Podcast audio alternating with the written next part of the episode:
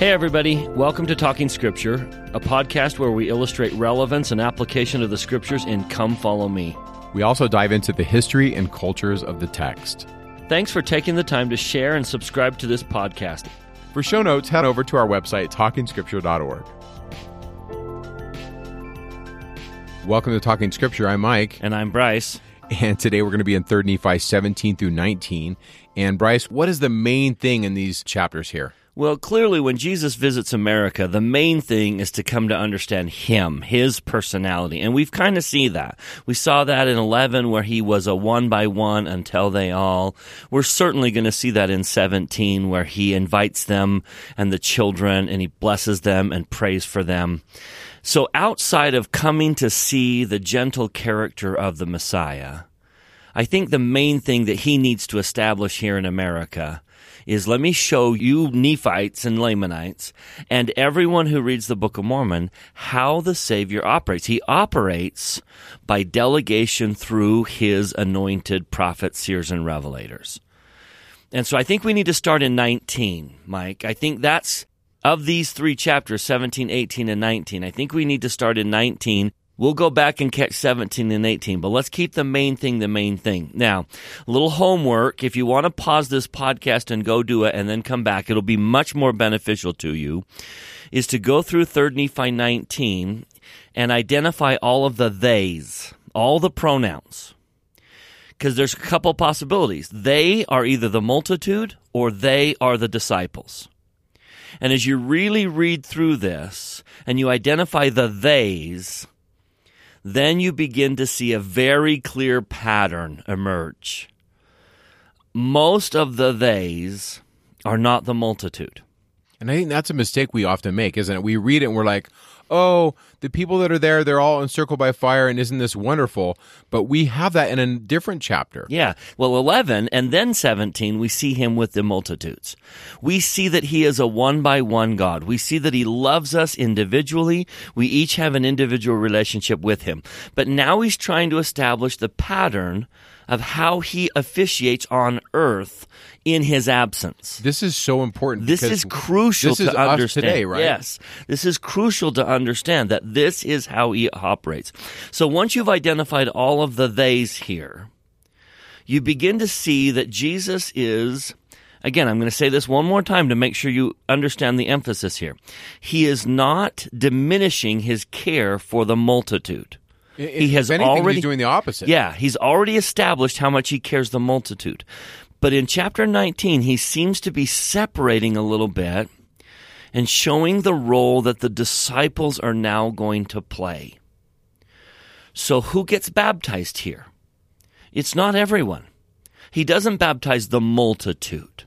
First, they go down to the waters and they get baptized, meaning the disciples get baptized. And as soon as they, the disciples, get baptized, verse 13, the Holy Ghost did fall upon them. And who was them in this case? The disciples. Yeah, that's important. So somehow the multitude were eyewitnesses that the Holy Ghost fell. I don't know how you do that. I don't know how they saw that, but clearly the multitude could see that the Holy Ghost fell upon the disciples. Bryce, I think maybe one option would be verse 14. And I think where they're encircled by fire. Maybe they had that Abinadi experience or that Moses experience where their countenance shone. Remember those stories of Joseph Smith where he would sometimes have that experience? There surely was something like that, right? And so that the Holy Ghost descends, and then they, meaning the disciples, get encircled by fire. They, meaning the disciples, converse with angels. And then verse 15, Jesus comes in the midst and ministered unto them. Meaning the apostles. Again, the disciples. So if I'm a member of the multitude, I'm sitting here watching the disciples get baptized, the Holy Ghost descends upon them, angels come and minister unto them, and then Jesus himself comes and ministers unto them. Now, I know at this point we're probably going to say, ah, well, what about the multitude? And so listen to his prayer. He's going to pray and he's going to reveal such an important doctrinal truth about how the Father and the Son operate on earth. So, starting in verse 19, he departed out of the midst and he bows himself to the earth and he prays. And he says, Father, I thank thee that thou hast given the Holy Ghost unto these whom I have chosen. And it is because of their belief in me that I have chosen them out of the world. Father, I pray thee that thou wilt give the Holy Ghost unto all them that shall believe in their words. There's the key. I think that verse unlocks all those verses. Absolutely. That's the key. Jesus isn't showing favoritism here. He's showing a process. He's saying, I will speak to these disciples. I will speak to those whom I have chosen out of the world. Now, it's their responsibility. I love that he kind of says a few things about them.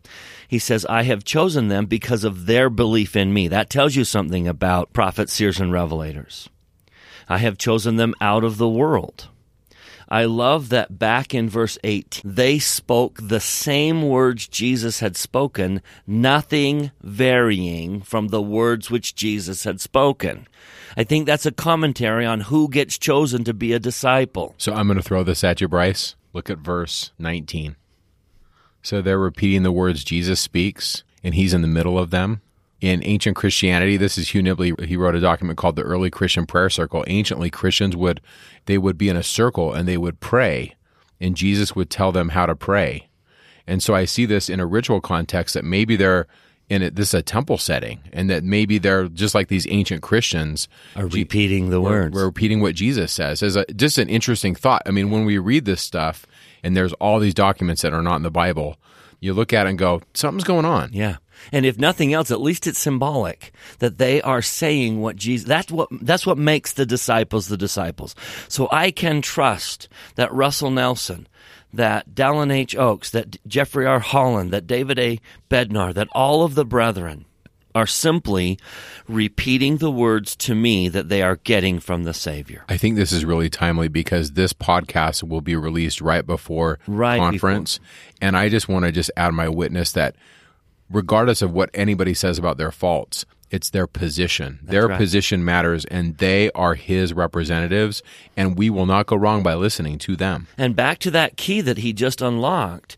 The key to gaining all of the blessings of the gospel is that we believe in the words that come through prophets, seers, and revelators.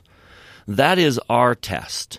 The test of the prophets, seers, and revelators is to make sure they know the words of Christ well enough to give them to us as they've received them to believe in him, to be the examples. But I just love how he does this. He says, Father, give the multitude everything you just gave the disciples if they believe in the words of the disciples. We we got to take verse 21 and it's got to be highlighted. I mean just- in yeah. mine it is. Well, what he's going to do it again. What's fun is he's going to do it one more time.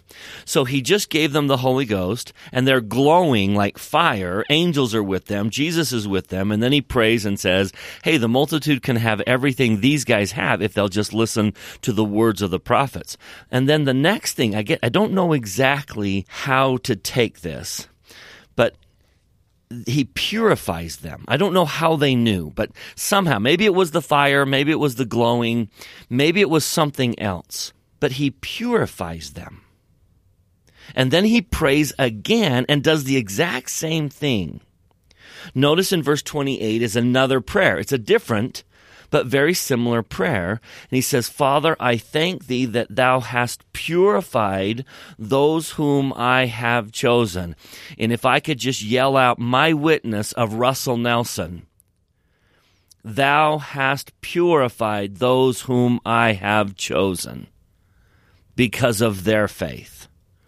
I pray for them. Now, he's going to hand us a key and also for them who shall believe on their words, that they may be purified in me through faith on their words, even as they are purified in me. That's an example of where we've got to clarify the theys. We've got to clarify the pronouns. So let's read this clearly.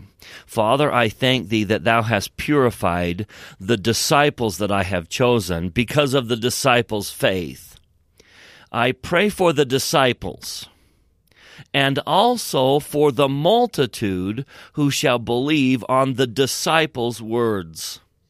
that the multitude may be purified in me through faith on the disciples' words. I think that reading of verse 28 just Critical. makes absolute sense. Critical.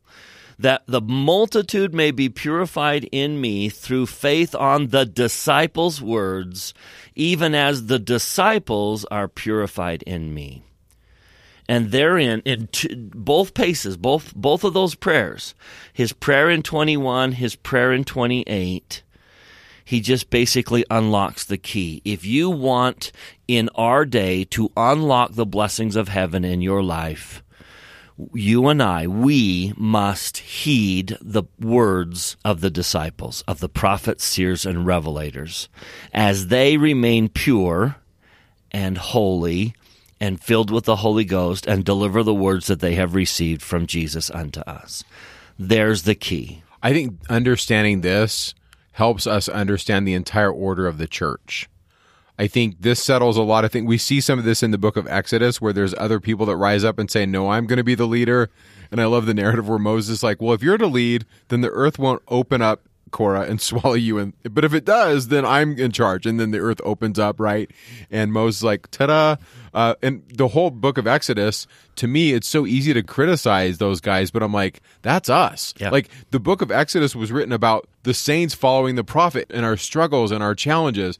And so I would invite all of us as we think about these things when conference hits. My wife mentioned this to me. She said to me, Mike, I don't want to hear what so and so on social media says about the talk. I want to hear the talk. Right. And I think we need, we live in a world where we've got our phone in one hand and we're watching the prophet. And I think this, to me, Mike Day, this is me, speaking. I think this is an invitation for us to say, put your phone away and listen to my witness. Listen to my prophet and let the spirit teach you. Yeah, I remember Ezra Taft Benson saying, "Don't drink below the horses. That's great. Don't drink below the horses. Go to the source. Hear the prophets, seers, and revelators for yourselves, and watch the blessings." Now, think about that. Imagine if General Conference began like Third Nephi 19. What if before the meeting started, all of a sudden fire came down and encircled the first presidency and the quorum of the twelve apostles, and they began to glow? And what if we could see angels discoursing with them? And what if all of a sudden we could see Jesus whispering in Russell Nelson's ear? And then I love this verse in verse 25. What if when Russell Nelson stands up to speak at General Conference, you could see Jesus in the background, and what was he doing in 25? He's smiling upon them. Can you just picture? Would you pay a little bit more attention to the words of President Nelson if you could see Jesus behind him, just smiling with that look on his face like, this is exactly what I want everyone to know? What if General Conference began that way? Would you pay a little bit more attention? And that's what he's trying to accomplish here in 3 Nephi 19. He's trying to wave his arms and say, This is how it works, folks. I speak to them, they speak to you, and when you heed their words, I give you every blessing that I give anyone else on earth. He doesn't have favorites, but he does have a process. And his process is to speak through his disciples, his prophets, seers, and revelators who he has chosen. I think if I had one thing to teach in these chapters, that would be it. Yeah. I mean, th- That- it's good stuff. All this is awesome. And as a nerd, I, I, I would love to geek out about Micah 5 and Isaiah 52 because Isaiah 52 is all over the place in this. But the main message Yep. is this is how I do my kingdom. The Lord's like, this is it, guys. And if you remember back, if you've been with us for a while and you remember our podcast on the war chapters, the Nephites had all control, all power over the Lamanites. They had fortified their cities to the point where they did not have a weakness. The Lamanites attacked the weakest city that they knew and were slaughtered, lost a thousand men, and not a single Nephite was slain this war should have been over, except for in the following two chapters, the Nephites started to contend with themselves and take issue with their leaders. And Mormon said it was their contention and dissension that brought about the war, that opened the doors and allowed the Lamanites in the front door. It's when we contend with our leaders, with the leaders of the church. We don't like what they have to say, And so then we push back on their humanness and their fallibility rather than accepting with patience and faith what they receive from Heavenly Father. I think another thing we can take out of what you just said is we need to be careful how we talk to each other. In social media, somebody can say something that's totally wrong, but how do we handle it? And, and I don't know if it's necessary for us to get out a hammer and just hammer each other. So I really do think that's the main thing now, there's lots of other things we can talk about in these chapters. I mentioned Isaiah 52. You know what? Why don't we just do a couple verses? So, this won't be the only time we talk about this, but Isaiah 52. Awake, awake, put on thy strength, O Zion, put on thy beautiful garments, O Jerusalem, the holy city. For henceforth there shall no more come unto thee the uncircumcised and the unclean. Shake thyself from the dust, arise and sit down, O Jerusalem. Loose thyself from the bands of thy neck, O captive daughter of Zion. For thus saith the Lord, Ye have sold yourselves for nothing or for naught, and ye shall be redeemed without money. This is the Lord inviting the house of Israel to come on the throne. I call this the great exchange. Who are we trading places with? Well, in Isaiah 47, 1 through 5, God says to Babylon to get off the throne and sit down on the ground, and for Israel to take her place.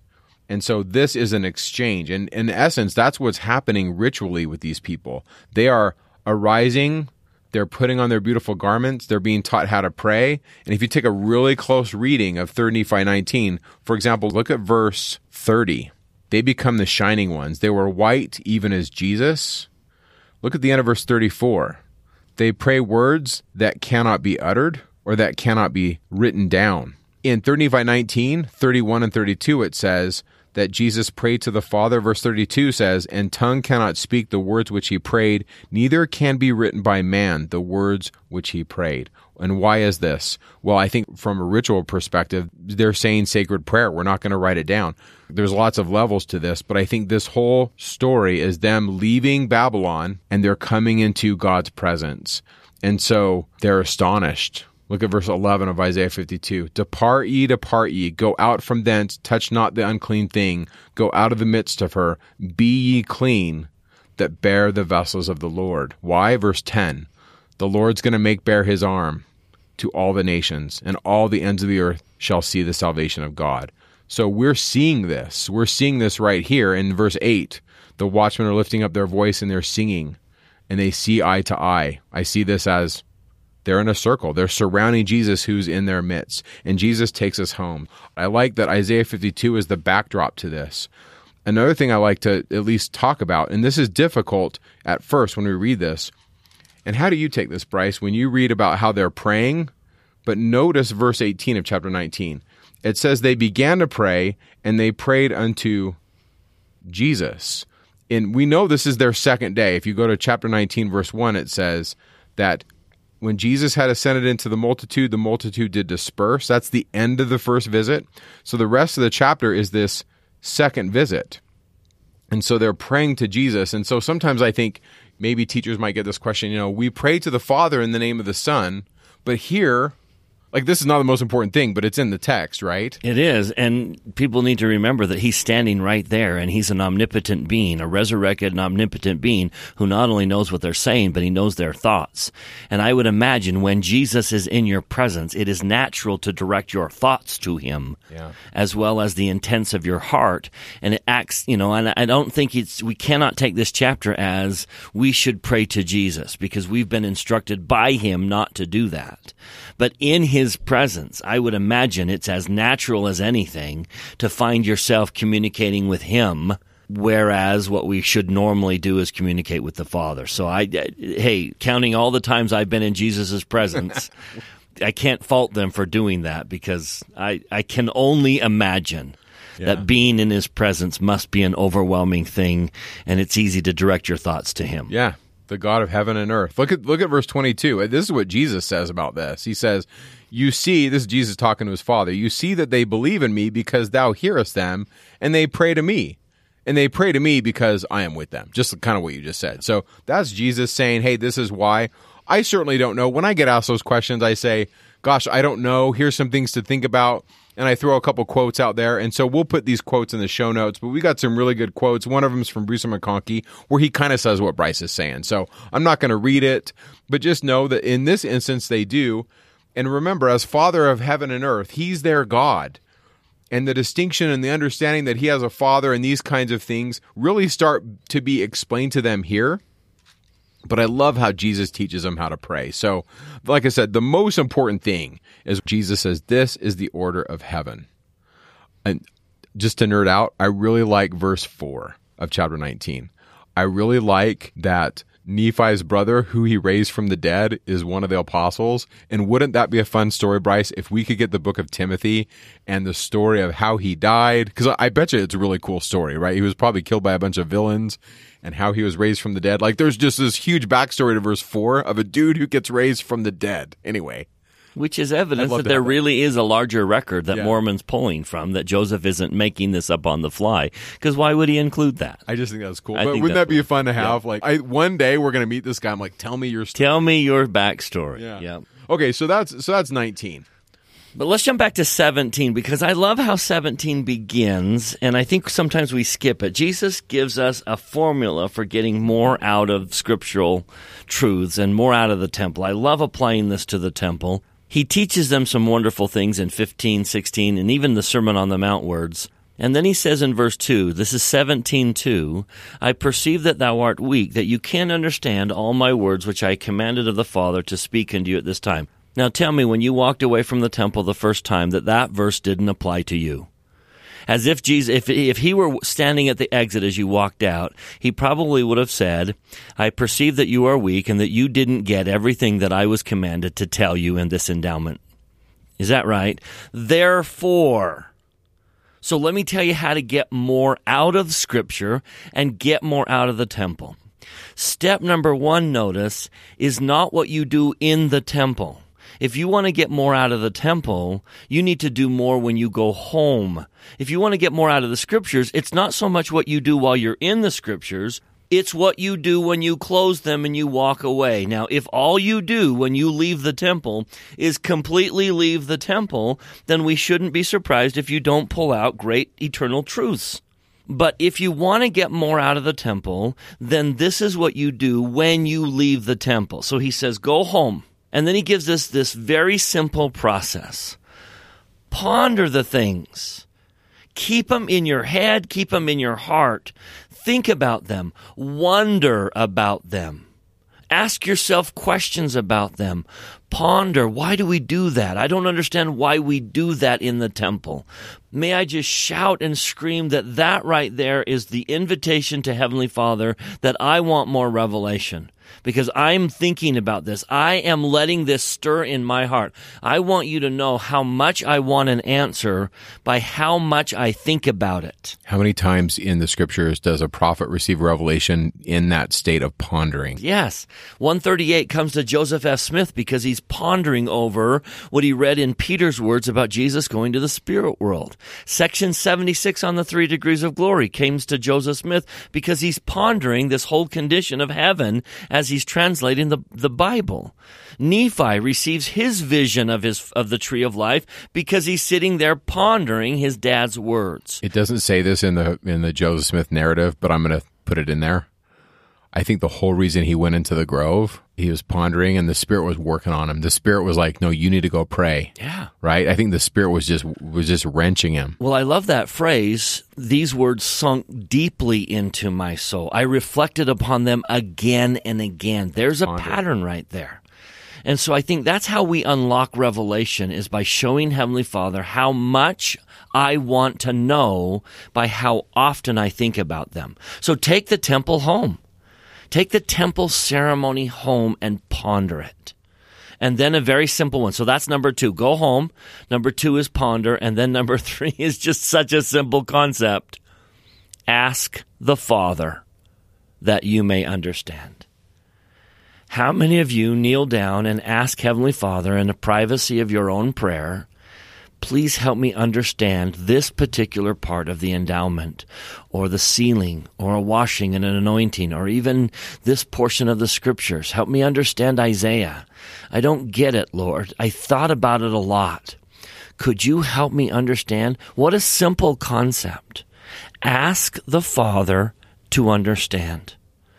And then he says, prepare your minds for tomorrow because we're going to do this again. So it's that preparation. Go back to the temple prepared. And I think one of the ways I go back to the temple prepared is by looking for the things that I've been pondering. I'll never forget one day there was a certain portion of the endowment that really puzzled me, and I just wanted to understand the symbolism better. And I thought about it a lot. I searched through the scriptures. I found every reference in the scriptures to that particular image. And I thought about what he was trying to say. One day I went back to the temple to a sealing session. And as I sat in the sealing room, looking at the chandelier, I saw the image in the chandelier. And all of a sudden, just this flood of understanding. And I made connections that I'd never made before. And I was so grateful. But I think the key was that I went back into that temple looking. I had prepared my mind. I was looking for an answer. Go back to the scriptures looking for the answers that you've been pondering. Go back prepared. And then he says, number five, let's do this again tomorrow. I'm going to come again tomorrow. Yeah, don't do it one time. So think about that. Go home, ponder, ask, prepare, and return. Now, if all I ever do when I attend the temple is go home and then return, and I miss those three middle steps, you can see that I'm denying myself a great deal of opportunity to open the floodgates of heaven and receive revelation. I think this is okay to say that this is also, I think this whole thing is a temple context. We talked about this in the last podcast. This is a sacred experience where they're in the midst of God. And I think it probably would have been overwhelming. And I think everything you're saying fits because he says in the next couple verses in chapter 17, he's like, I'm out. I got, I'm leaving. And then notice the end of verse 5. They ask him to tarry, and we get chapters 17 and 18. So the second day is going to be the beginning of 19. So we get two whole chapters because of they ask him to stay. God is always so quick to give us more than what we ask. Yeah, whatever size vessel we take to the Lord, he will fill.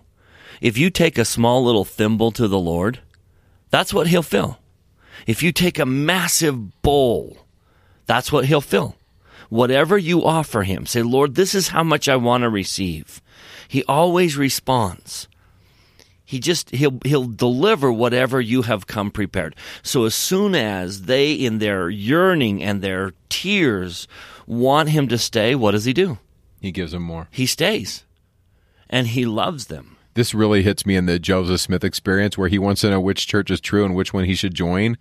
In some of the other accounts, you know, he's also worried about his sins. So however you, you list the list of the questions he asks, he gets the, the answers, but then he gets so much more.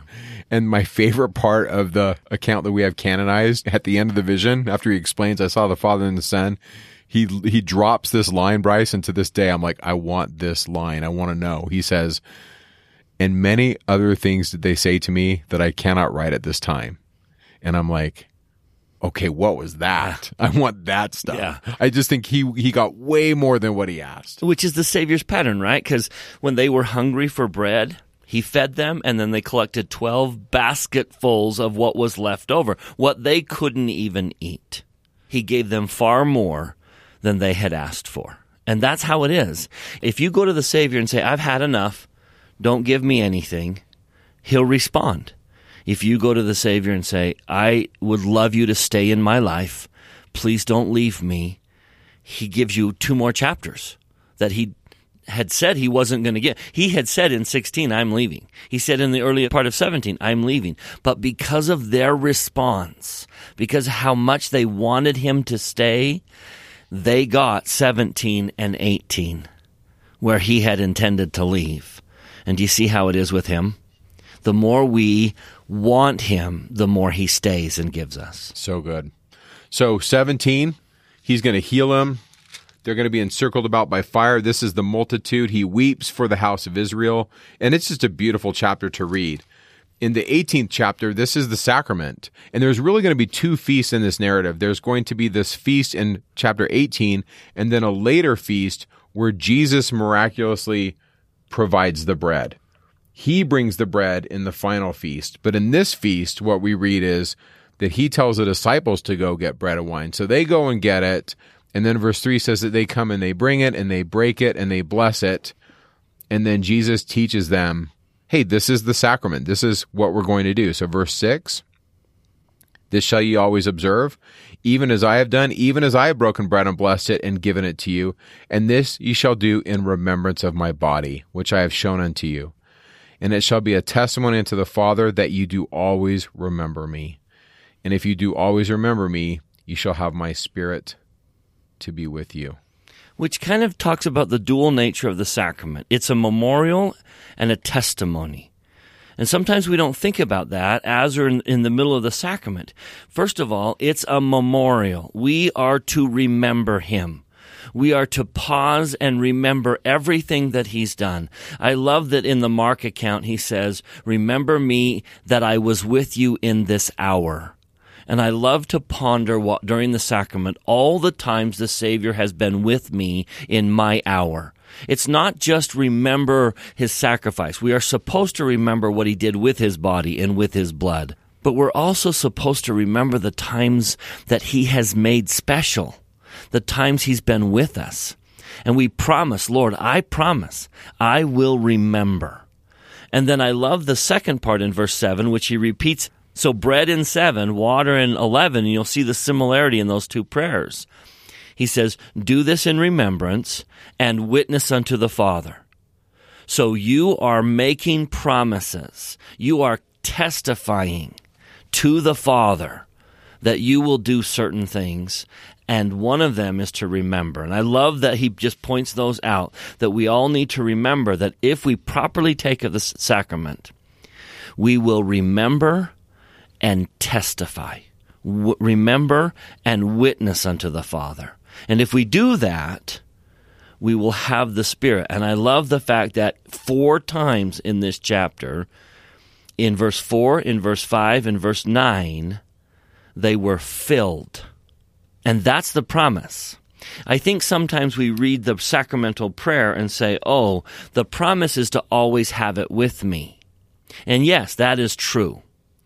But if you go back to those three verses, 4, 5, and 9, the promise is that by making these covenants, by remembering Jesus always, and by promising the Father to do the things you've promised to do, that will fill you. That will satisfy a hunger inside you that nothing in the world can satisfy. Money cannot buy what the sacrament will do if you keep it. Fame will not bring into your soul what the sacrament and the covenants and remembering Jesus. There is a hunger inside the human soul that gets filled when we keep our covenants, when we remember the Savior and we witness unto the Father. And you'll see it again. We'll get to 20 next time. But notice how many times, verse 8, he that eateth this bread eateth of my body, he that drinketh of this wine drinketh of my blood, and his soul shall never hunger nor thirst, but shall be filled. And then in verse 9, when the multitude had eaten and drunk, behold, they were filled with the Spirit. So I know we hear the promise that you'll have the Spirit always. But I think we also need to emphasize that the promise of not just the sacrament, but all of his covenants, the promise of remembering Jesus and testifying to the Father, is that that hunger inside us is filled. I love how Haggai in the Old Testament describes it. If you want to turn to a quick Haggai verse, Haggai is a prophet of the return of the Jews to Jerusalem after the Babylonian captivity and they were told to build up the house of the Lord first, and they've kind of not done that. They put more attention into building their own houses. They overdid it. It's not that, you know, oh, we need a house to live before we can build a temple. They were focused on their own homes. and the temple was just left undone. And so the Lord speaks to Haggai in verse 6, Haggai chapter 1, verse 6. And think of this in terms of being filled. He says, You have sown much, and you bring in little. You eat, but you have not enough. You drink, but you are not filled with drink. You clothe you, but there is none warm. And he that earneth wages, earneth wages to put them into a bag with holes. There is a yearning inside the human soul that the gospel and that remembering Jesus and keeping his covenants fills in a way that nothing else will. So I love that he just emphasizes that word filled. I, I, can't even emphasize that enough. I call it cotton candy. I think the world offers a lot of cotton candy. And if you've ever eaten cotton candy, while you're eating it, you're like, ooh, this tastes really good. And then all of a sudden your blood sugar comes down and you're so hungry. And there's something that the gospel fills that nothing else can fill. And there, there's a passage in the book of Revelation where John sees the wicked and he says they have no rest day or night. They're always chasing. And I think that's really what Haggai is trying to say. When the Israelites come back after Cyrus lets them free and you know around 540 539 and they're questioning do we build the temple what do we do and I think that's Haggai's message you build my house I'll build your house and when I, when the Lord says I'll build your house he's talking about your family but he's talking about your your bag that holds the money your grain. I'm going to bless you. You're going to prosper. You're going to thrive. This is the first feeding in the 18th chapter. In the 20th chapter Jesus feeds them. From a ritual perspective, in the first temple, there were two feasts. There was one in the second room where you're standing and you can see the veil and you eat the bread of the presence. The second feast is now when you're on the rock and you're in God's presence ritually. Look what it says in the 18th chapter. I love how, how Bryce mentioned that. I, in fact, I highlighted in my scripture, verse 4, 5, and 9. You will be filled. That's so powerful. And if you do this and you remember my blood, verse 11, look at the end of verse 12. If you do this, blessed are ye, for you're built upon my rock. And if you're built upon my rock, verse 13, then you're on my foundation. And, and now I'm packaging Matthew in this, but you're a wise man. You're somebody who has wisdom. Why? Because you remember Jesus. And that first feast in the second room of the temple, to me, that's what I think of when I take the sacrament. Yesterday, when we took the sacrament, I'm like, okay, we are practicing for the feast we're going to have with Jesus when we meet him again. And so what's going to happen? Well, we're going to be received. Look at 17, 18, 19, 20. We're to watch and pray, and Satan wants to sift us. But if we watch and pray and we do the right thing, verse 21, we pray in our families, uh, you know, we'll be received We'll be received into his presence. And so, what do we do? We meet oft. Verse 22. That's what we're to do. I struggle with 24. Hold up the light that it may shine into the world. Behold, I am the light. And we've talked about this in the other podcast, Bryce. You know, how do we how do I be a good Christian, but I'm not drawing attention to me? And so that's a constant thing, right? Because we're supposed to be holding up the light, but then sometimes our detractors accuse us of, oh, you're bragging or you're doing this. And so I don't have the answers. Well, I love I, what he does here. I love that he points out two specific things. I know we always read verse 24 and say, oh, hold up your light. Yeah. I am the light that you're supposed to hold up. And we sometimes read that as, oh, everything Jesus did, I'm supposed to do. And there's definitely some truth to that. But he points out two things and that's what we're supposed to hold up. So he says, hold up your light. I'm the light. And then he says, number one, hey, did you notice that I prayed unto the Father for you? I prayed uh, back in chapter 17. He took those children and one by one he prayed unto the Father for them. And then he says, secondly, did you notice that I didn't push anyone else away? I let everyone who wanted to come to me come to me. I didn't push anyone away. And then he says, Even so shall ye do unto the world. So, yes, I'm supposed to emulate all that Jesus did. But here is the Savior. Now, this is, I think, significant. Jesus is pointing to two attributes. This is what I want you to do. Number one, would you pray? For each one in your circle. Would you pray one by one for the people in your circle? So, parents, would you pray for your children one by one, like I prayed one by one for the children? Bishops, would you pray one by one for the members of your ward? Young women's leaders, would you pray one by one? In other words, let your ministering be a personal ministering, not a I'm a generally good person. Would you focus on the one? That's how you hold up the light of Jesus. You focus on the one, That's great application. one at a time. If you have 10 children, you focus on one at a time. You don't you don't let any of them out. That's the second one he'll say. Notice I didn't push anyone out. I let everyone come to me in their own turn. In other words, Jesus is saying, be a one by one until they all member of the church. Be a one by one until they all parent. If you're a teacher, be a one by one until they all pray for each one in your class. He even handles the difficulties here in 28 and 29 and 30, where he says, okay, if they're unworthy, they're not going to take the sacrament, but I still want them in church. Yeah. And that's an interesting thing because, you know, well, how do we determine this? Apostles and prophets have said, if you're repenting, you're on the path. But this rebellious attitude, and yet there are those that are kind of rebellious and they're in a state of doubt and they're maybe they're not on the path, but they want to come to church for whatever reason. And I see Jesus saying, Hey, bring them in.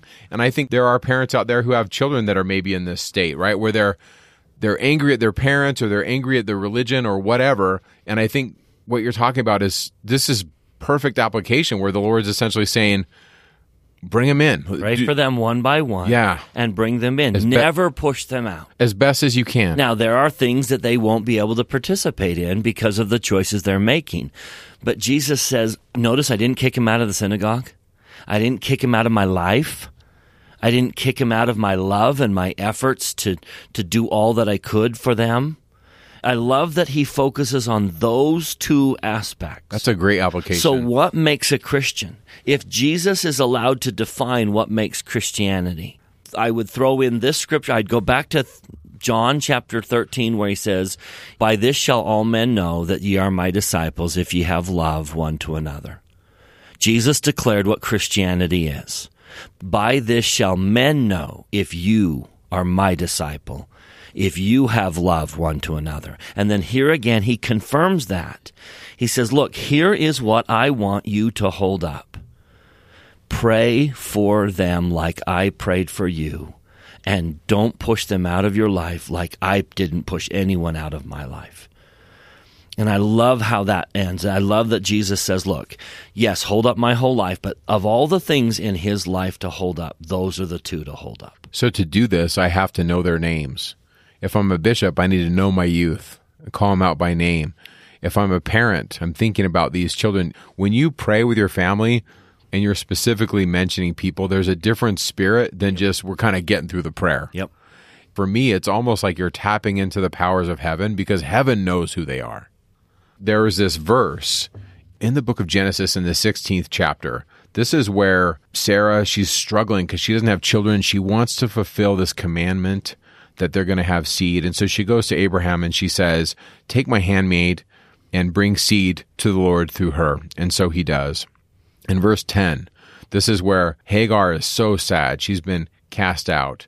And so in Genesis 16, verse 9, the angel of the Lord said to her, Return to thy mistress and submit thyself to her hands.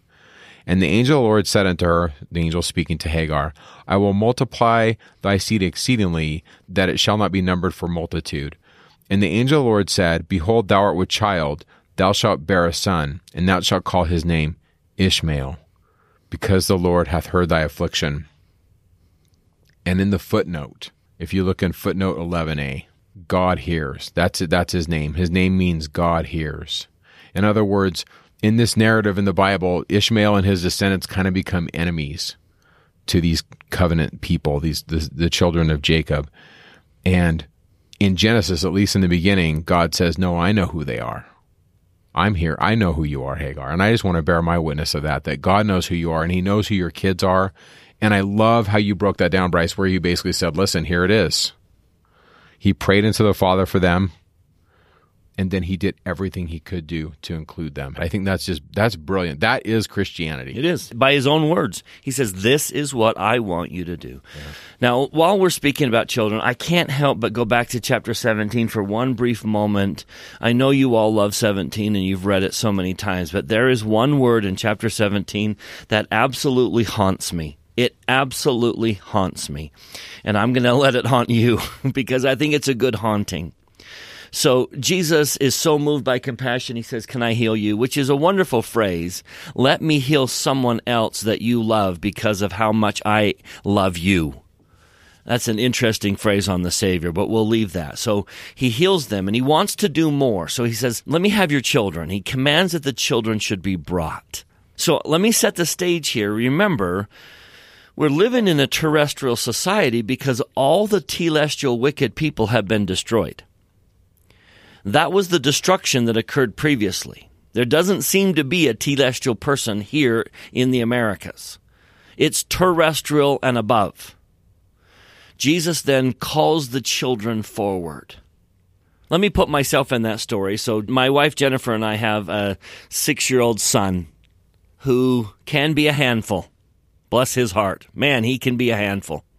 Jesus calls him forward. So, there's Jesus with my little six year old son, Owen. And the first thing he does when he holds the children, I don't know if you've ever noticed this, but this haunts me. He groans. Jesus is holding Owen, and he groans. Now he says he groans, I am troubled because of the wickedness of the people of the house of Israel. But all the telestial people are gone. So what does that mean? Owen will not be kidnapped. Owen will not be molested by a child molester. All of the telestial are gone. So who is he groaning about in this verse? May I suggest to you, he's groaning about the parents. I think Jesus is holding Owen and he's looking over at Jen and I, more me than Jen, clearly and he's saying, Really, Heavenly Father, really? That's the best you can do for this sweet little boy? I think this is a commentary on how he feels about children.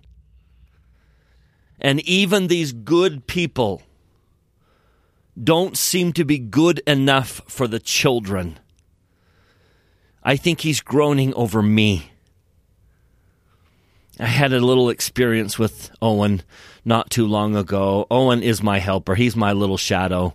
And um, whenever I build, I'm a carpenter. I love building furniture. And one day I had a project, and it was a Saturday, and I, I stained something, and I left the stain outside. Sunday came, and this was back when we were going to church normal, and my wife forgot something for her lesson, and I wasn't teaching that hour, so she said, "Could you run home?" And Owen was having a problem. He was, so I took Owen with me. So Owen and I ran home, and while I was gathering the things that my wife needed, Owen wandered out to the backyard and grabbed the stain. Sunday clothes. and he's holding a can of stain. And so he walks in and said, Dad, you forgot this. Now, this is just a little boy trying to help his dad. Dad, you forgot the stain. He doesn't know what does to clothes. And I turned around and freaked out because all I saw was the stain in his Sunday clothes. And I get kind of snapped. I said, Owen! And Owen, being startled, dropped the can and it spilled all over our wood floor. And just in that moment, I heard Jesus groan. I heard Jesus groan. What's he going to do, Father? And I heard him say to me, Bryce, he is a little boy. You startled him. He doesn't know what stain does to clothing. He was just trying to help his dad, who he loves. You startled him and he dropped the stain. Don't you yell at that little boy. And this scene of Jesus groaning came back into my mind.